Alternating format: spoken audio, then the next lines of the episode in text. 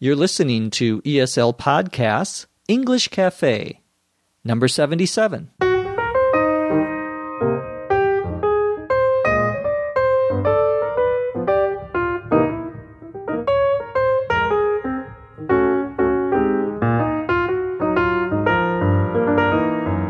This is English as a Second Language Podcast English Cafe, episode 7 7. 7 is in English a lucky number. So 77 is very lucky, I guess. On this cafe, we're going to be talking about American houses, American homes, what they are made out of, meaning what they have as the materials in the house wood or brick or cement. We're also going to be talking about what Americans think they need, according to a recent survey. And as always, we'll answer a few of your questions. Let's get started.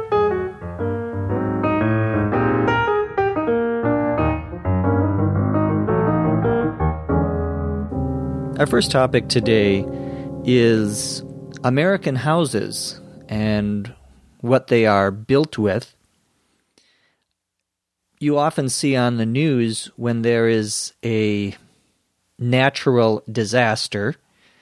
A natural disaster are things like an earthquake, a hurricane, when there is a big snowstorm, and it is so serious that it causes problems, that it kills people or that it damages buildings, we call that a natural disaster.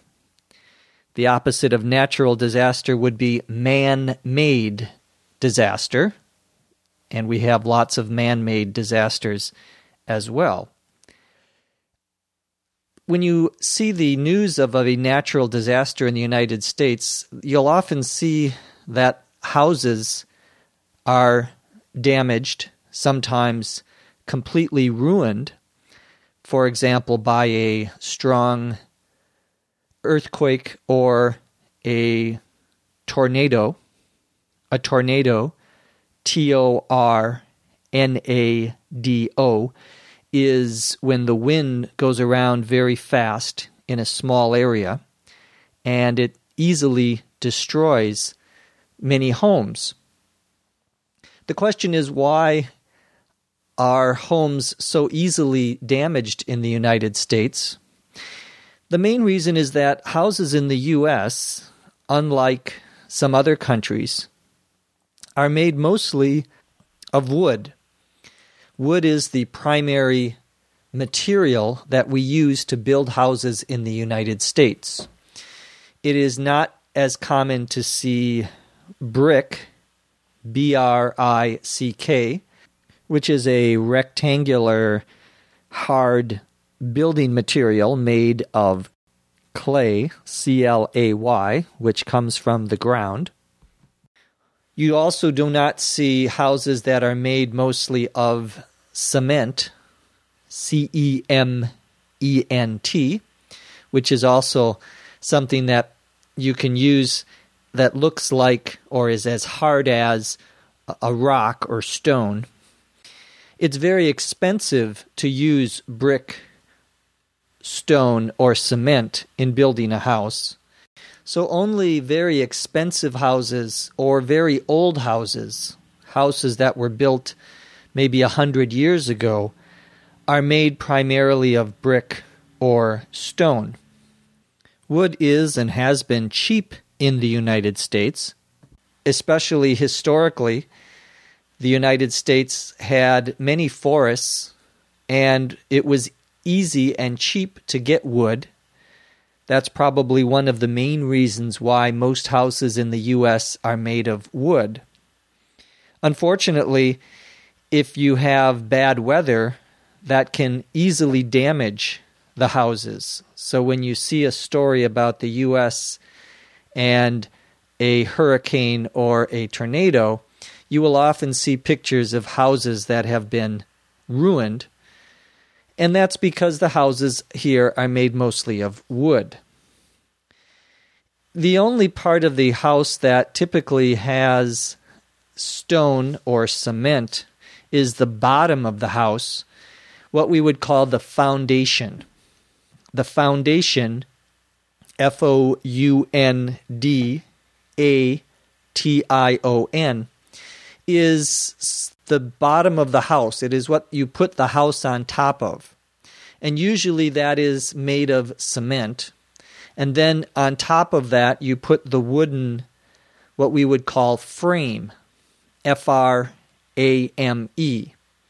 The frame of the house are the pieces of wood that hold up the walls and the ceilings.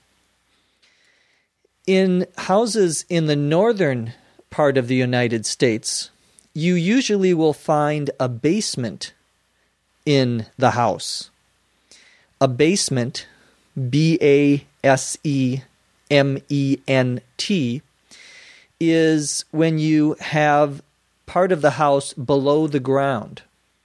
This is common in almost all of the houses in the colder parts of the United States, such as Minnesota, Michigan, New York, anywhere where it's very cold, you will have a basement. In the warmer parts of the United States, Texas, Florida, California, it is not as common to see a basement. The reason houses in the north of the United States have a basement is because the ground freezes during the winter. And you have to have the foundation of the house below what we would call the frost line.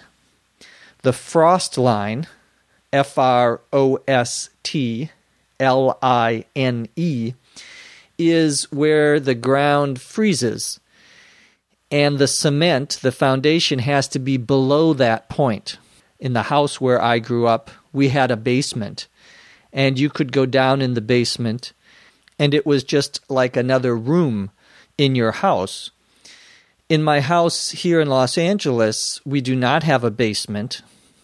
There is a space between the floor and the foundation, the bottom of the house, but it is only maybe one or two feet. We call that a crawl space. C R A W L S P A C E. To crawl, C R A W L, means to go down on your hands and your knees, to be like a dog or a cat and walk on your hands and knees, your arms and your legs. Little babies begin crawling they start moving on their hands and knees. Crawl space is a place underneath the house, but you can only crawl, you can only lay flat because it is not very big. Different states have different regulations, different rules about houses. In some states, like California, new houses have to be built so that they will survive an earthquake. Earthquakes where the ground moves are common here in California. I have felt many earthquakes in the last 15 years here in California. So the house has to be strong enough so that it doesn't fall down. However, there are many older houses that were built before these laws, these rules were passed that will be damaged by an earthquake. My house, probably.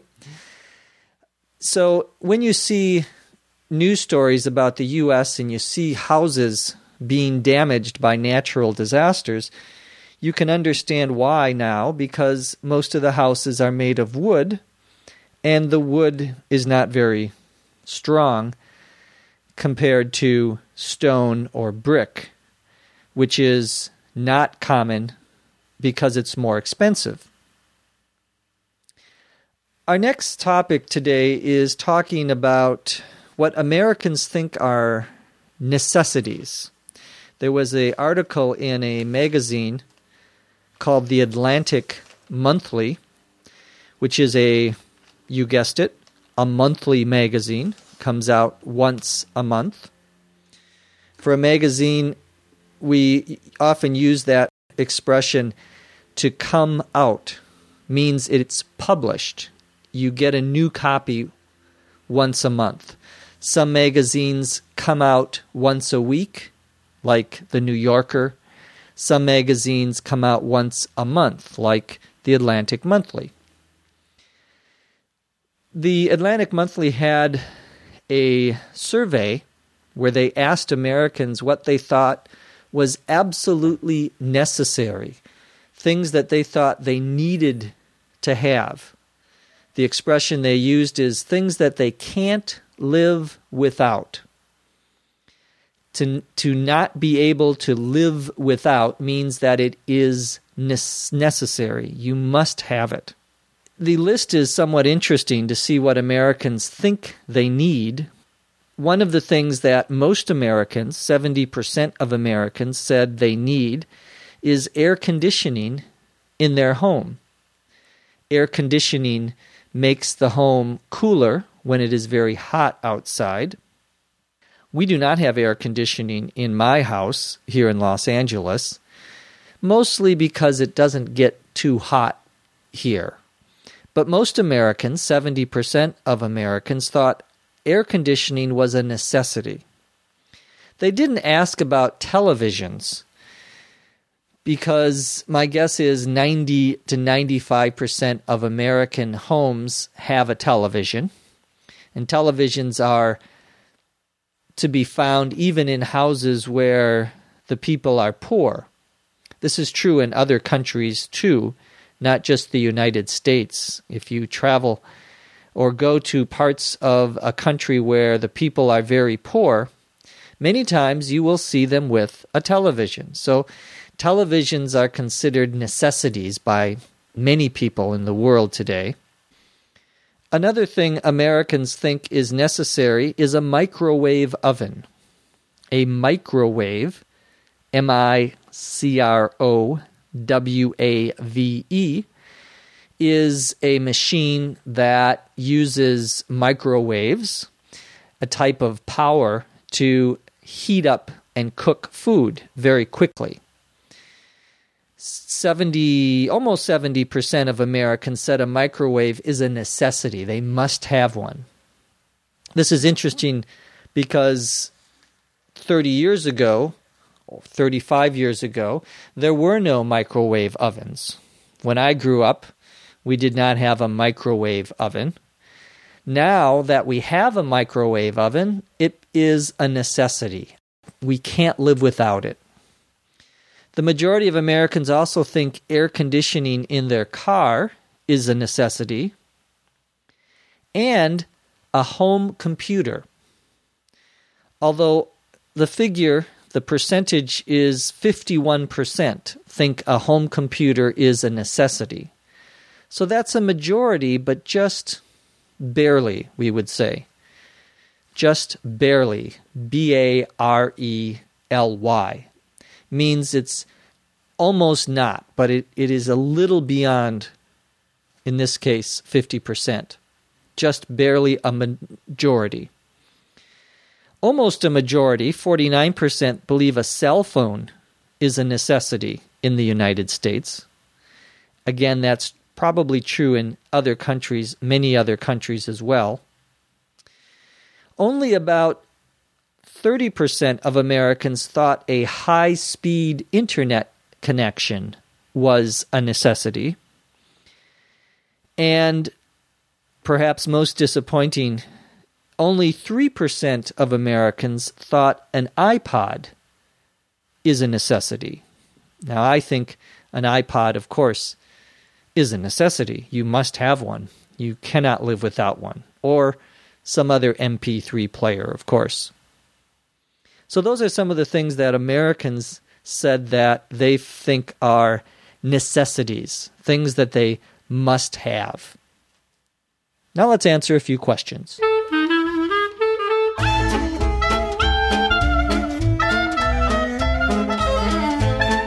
Our first question comes from Denis, D E N I S. His question is very interesting. He asks about when we use the word the in front of the name of a country. He is from what we would say in English as either the Ukraine or Ukraine you will actually see both possibilities now. When I grew up, we always said the Ukraine. We used the the in front of the name Ukraine. Perhaps because when I grew up, it was part of another country, it was part of the Soviet Union. More recently, since it got its independence, many of the newspapers refer to this country as simply Ukraine, and they don't say the.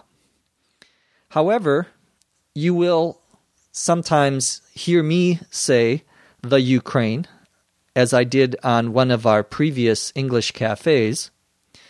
And that's because that's how I was raised, that's how I learned it. But a more modern use is not to use the word the. This is actually somewhat confusing in English because there are some countries where we always use the word the. There are some countries where we used to use the word the back 30, 40 years ago and now don't. And there are some countries like Ukraine where sometimes we use it and sometimes we don't. There's still the old usage that is popular.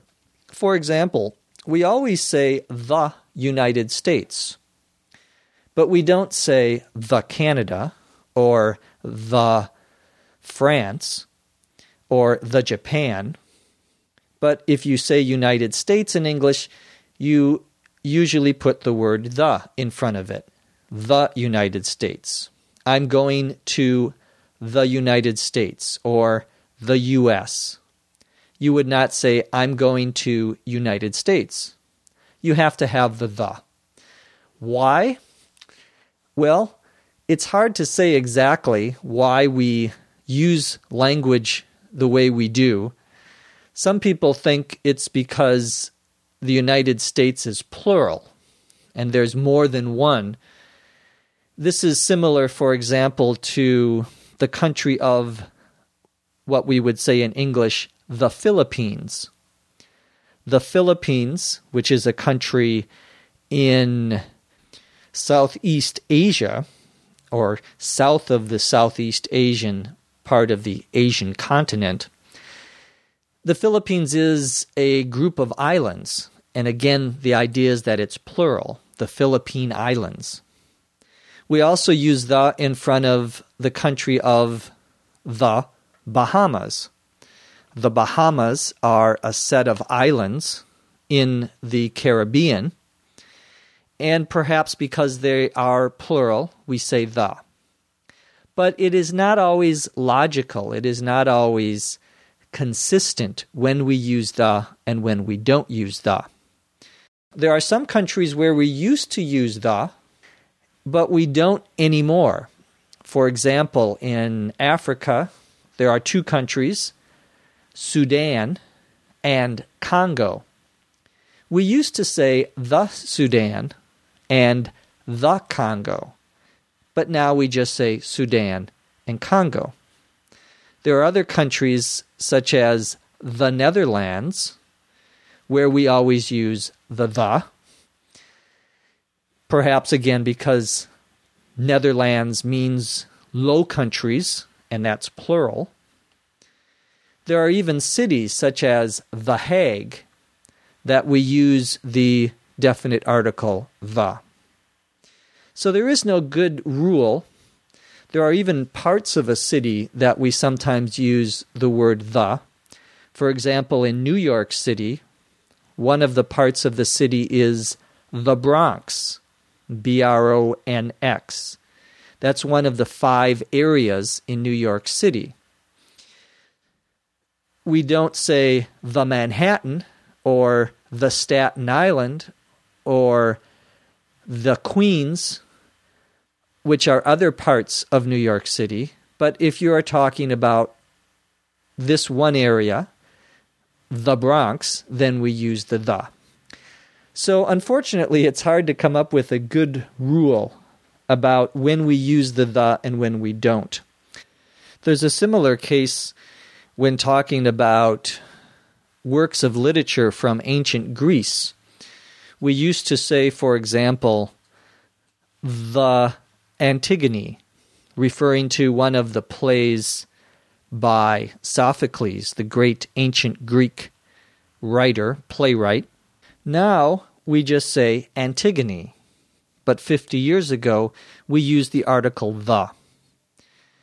So the language changes and the rules aren't always necessarily logical, but those are some examples of when we use the and when we don't use the when talking about countries. Our next question comes from Reena, R E E N A, from Spain. Reena wants to know the difference between the words either and neither.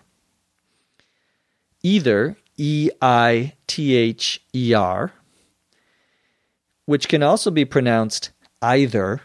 They both mean the same thing.